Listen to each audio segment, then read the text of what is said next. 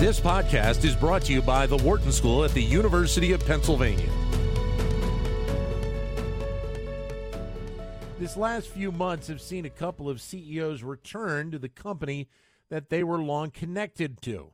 Bob Iger coming back to Disney and their empire, while Katrina Lake returned to Stitch Fix. These moves to bring back CEOs who had success with the company in the past are being referred to as boomerang CEOs. But these two are not alone. Of course, there have been other examples. Howard Schultz with Starbucks, Steve Jobs with Apple, Jack Dorsey with Twitter, just to name a few. So what is behind this move of the boomerang CEO? Mike Useem, Professor Emeritus of Management at the Wharton School, joins us with more. Mike, Happy New Year to you. And same to you, and good to hear your voice. Great to hear you as well. So I guess what is it that has been driving this move of boomerang CEOs? Give us a backstory on this. Yeah, sure. It's been around for a while. If we go back far enough, of course, Steve Jobs, who had been fired from Apple back in 1985, he was the prodigal son who came back in 1997, and look at the success that followed. So it has a long and, in a sense, storied history. Boomerang CEOs are relatively rare events, though. Somebody took a look at the Fortune 500 over the last decade, and we've only got one or two of those per year. But, Dan, you did name some of the better-known individuals and companies where it has happened. Howard Schultz, for example, at Starbucks, Jack Dorsey at Twitter, and now Bob Iger, of course, at Disney. So not frequent, but it's definitely out there, and it goes back quite a ways. So is there an element of loyalty that plays into the decision by the individual to come back to the company that they, did very well at? Yeah, it's probably a matter more of the board deciding that it did not have a right successor for the CEO who had stepped down. The prior CEO having been a big success. Bob Iger had a great 15-year run at Disney. And as things don't go well, and sometimes even chose the successor picked by the outgoing CEO of a couple years ago, the board, not predictably, but I can certainly understand it, is thinking, well, maybe the guy or the woman who did it before, great success, maybe it's time to bring them back because the successor did not work out to that person. My guess also is, having not talked directly to people like Bob Iger, is that they have followed with great interest what has happened. So if not necessarily loyal, I think they are nonetheless extremely well acquainted with the company, and thus they kind of constitute a logical candidate to consider because they know how the company was run when they ran it, and they've probably paid a lot of attention to what's happened in the last couple of years. And maybe in the case of Bob Iger and also Katrina Lake at Stitch Fix, their leaving those companies was relatively recent. And by that I say, within a year or two, more closer to the 2 years, that those individuals, while the company has changed a little bit, it is still realistically very similar to the company they knew when they left that position. That's a really good point. And then the additional consideration, or really a concern, is whether the conditions that led to the success or the market that allowed a success by, say, Bob Iger when he served is similar still to the market he had when he was in office. And a recent study found, for example, just picking up on that theme, that in markets that are significantly changing, are dynamic, the conditions 5 years ago quite different from what they are now, yeah, the boomerang CEO in coming back is less successful on average. So it's a statement that as a boomerang CEO comes back, if life is similar to the reign that they had earlier on, more power to them to be successful, and they are, statistically speaking, likely to be so. But if the market has evolved, if streaming, for example, in Disney's case, is quite different yeah. from what it was a couple years ago, then having somebody come back who knew it as it was may not be the perfect person to know it as it is now. and the board, you kind of alluded to this, but I'll expand on it, is the board believes that the mindset that Iger had and can bring back to the company is the right one to have at that particular time as it's trying to, you know, dig itself out from some of these issues. Yeah, if you think, Dan, if you think about a board's deliberation and they're thinking about bringing in or they're considering, say, 4 or 5 successors as they were deciding to push out the then-serving CEO. This happened just a few months ago at Disney.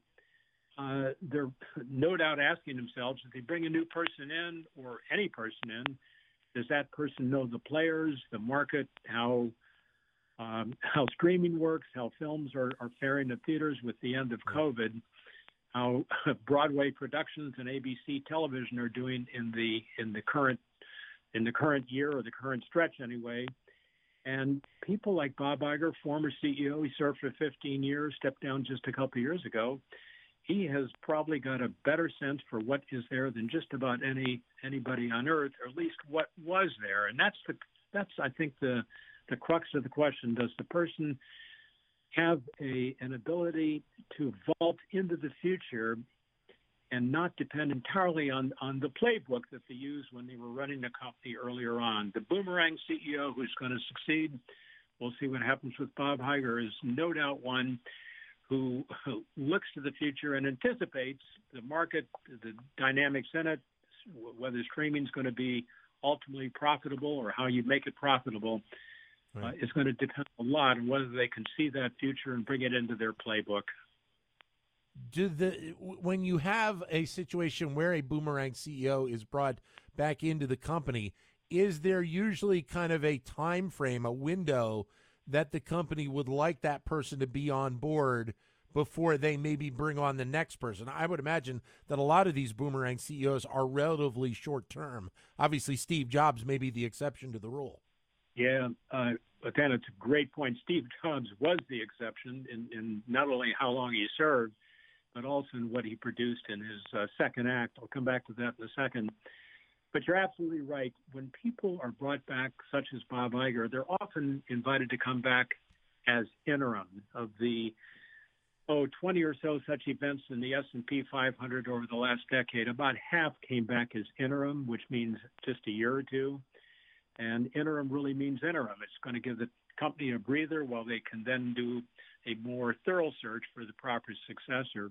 Some do come back enduringly. Steve Jobs was one. And by the way, just to make the point that boomerangs sometimes can work out extremely well, the prodigal son returned. Steve Jobs did return in 1997. Everybody knows this.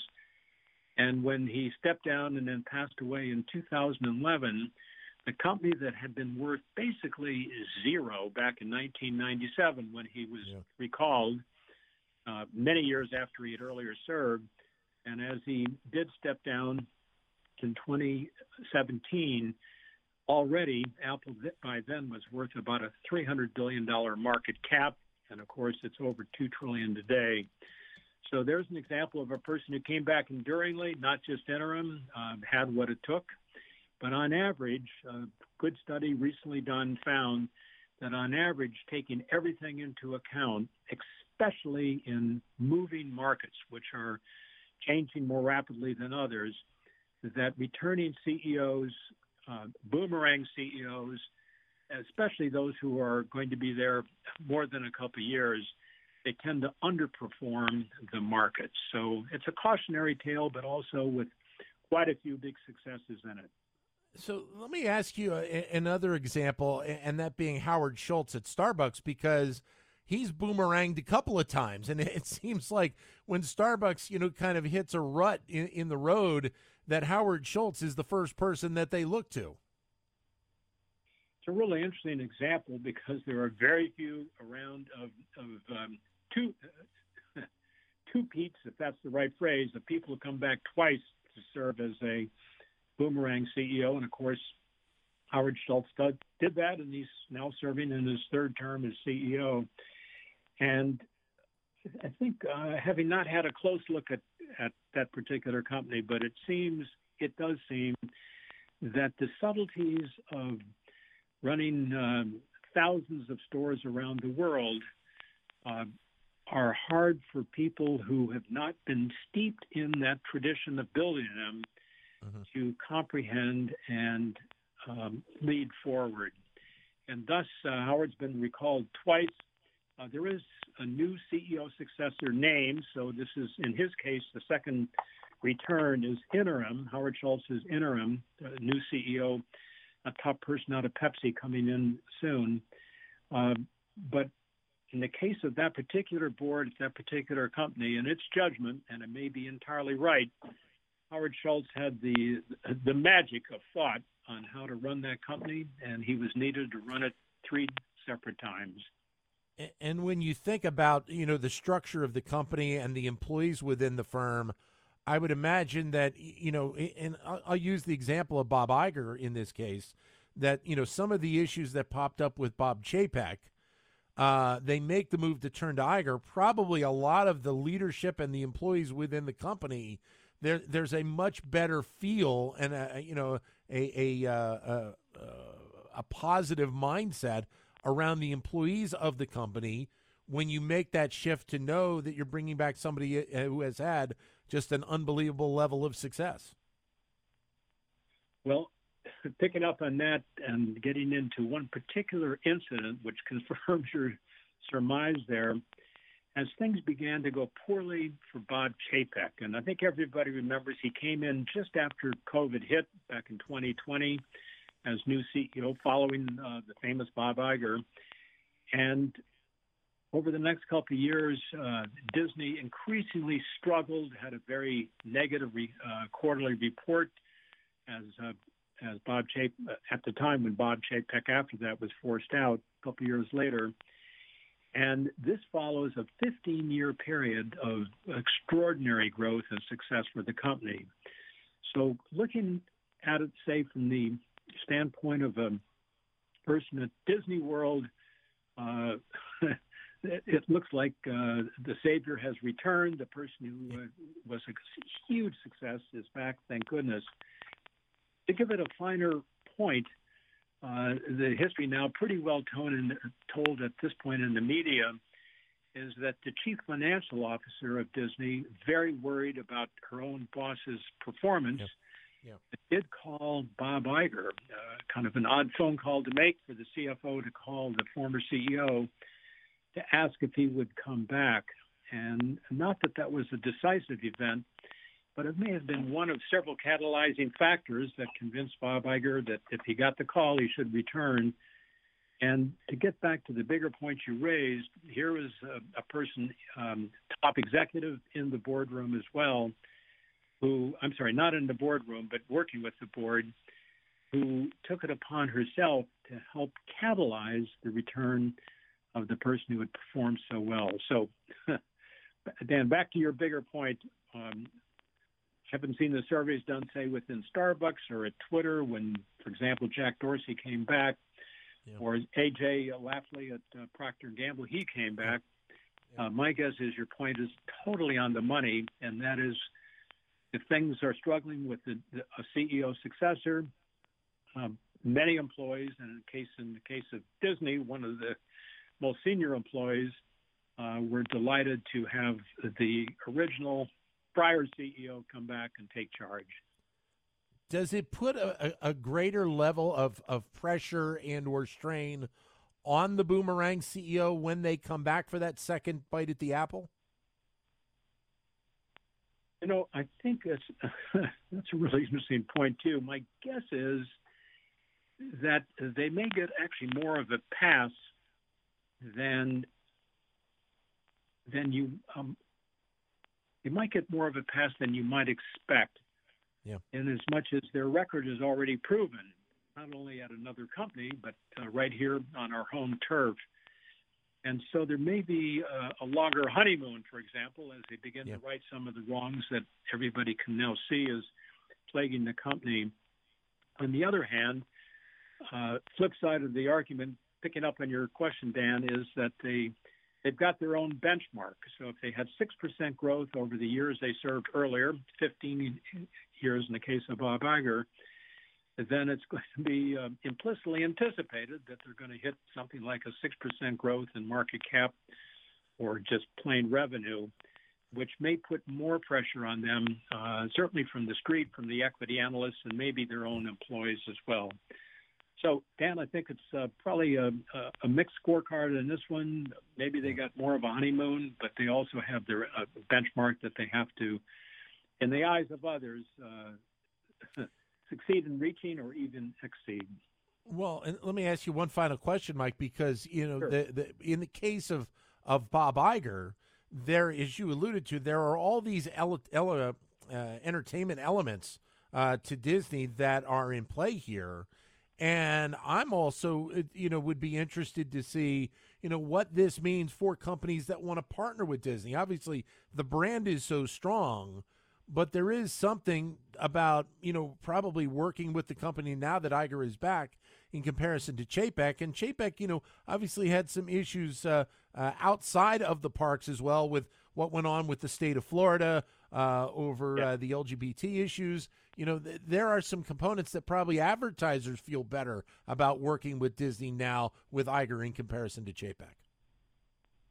Yeah, it's a reference to the fact that when you're in that corner office, the way to think about the world is it's composed of a lot of stakeholders. Need to worry about the equity analysts, need to worry about the big institutional holders, BlackRock and Vanguard among them. You also have to think about employees at Disneyland and Disney World. Do they want to stick around? Can you keep them at the compensation level you're providing? Or are they getting disgruntled with top company leadership? And are the partners that do work with Disney, many, many partners, they're making a judgment call. Is this company reliable? Is it successful? Is it going to deliver?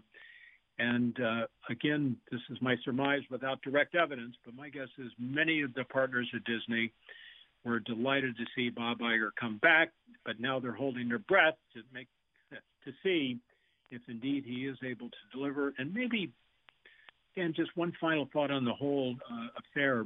Boomerangs, they're here to stay, few and far between, but they're part of the corporate landscape. We may see more in the future. The key element, though, for me, is the return of the prodigal son or daughter here. Somebody, Steve Jobs, the quintessential case. Do they understand where the market is going such that they can exercise a reign that is not like the last one? So they are fresh in thinking, understand the dynamics are really different. Activist investors looking at it with a different eye. State of Florida, now a player that was not Bob Iger's era so much. So the question will be, can Bob master the new while still exercising the old? Mike, great to talk to you as always. Thanks very much. We will catch up with you again later on this year. Thank you again. All right, Dan. Thanks very much. Bye-bye. Thank you. Mike Useem, Professor Emeritus of Management here at the Wharton School. To keep engaged with Wharton Business Daily and other Wharton School shows, visit businessradio.wharton.upenn.edu.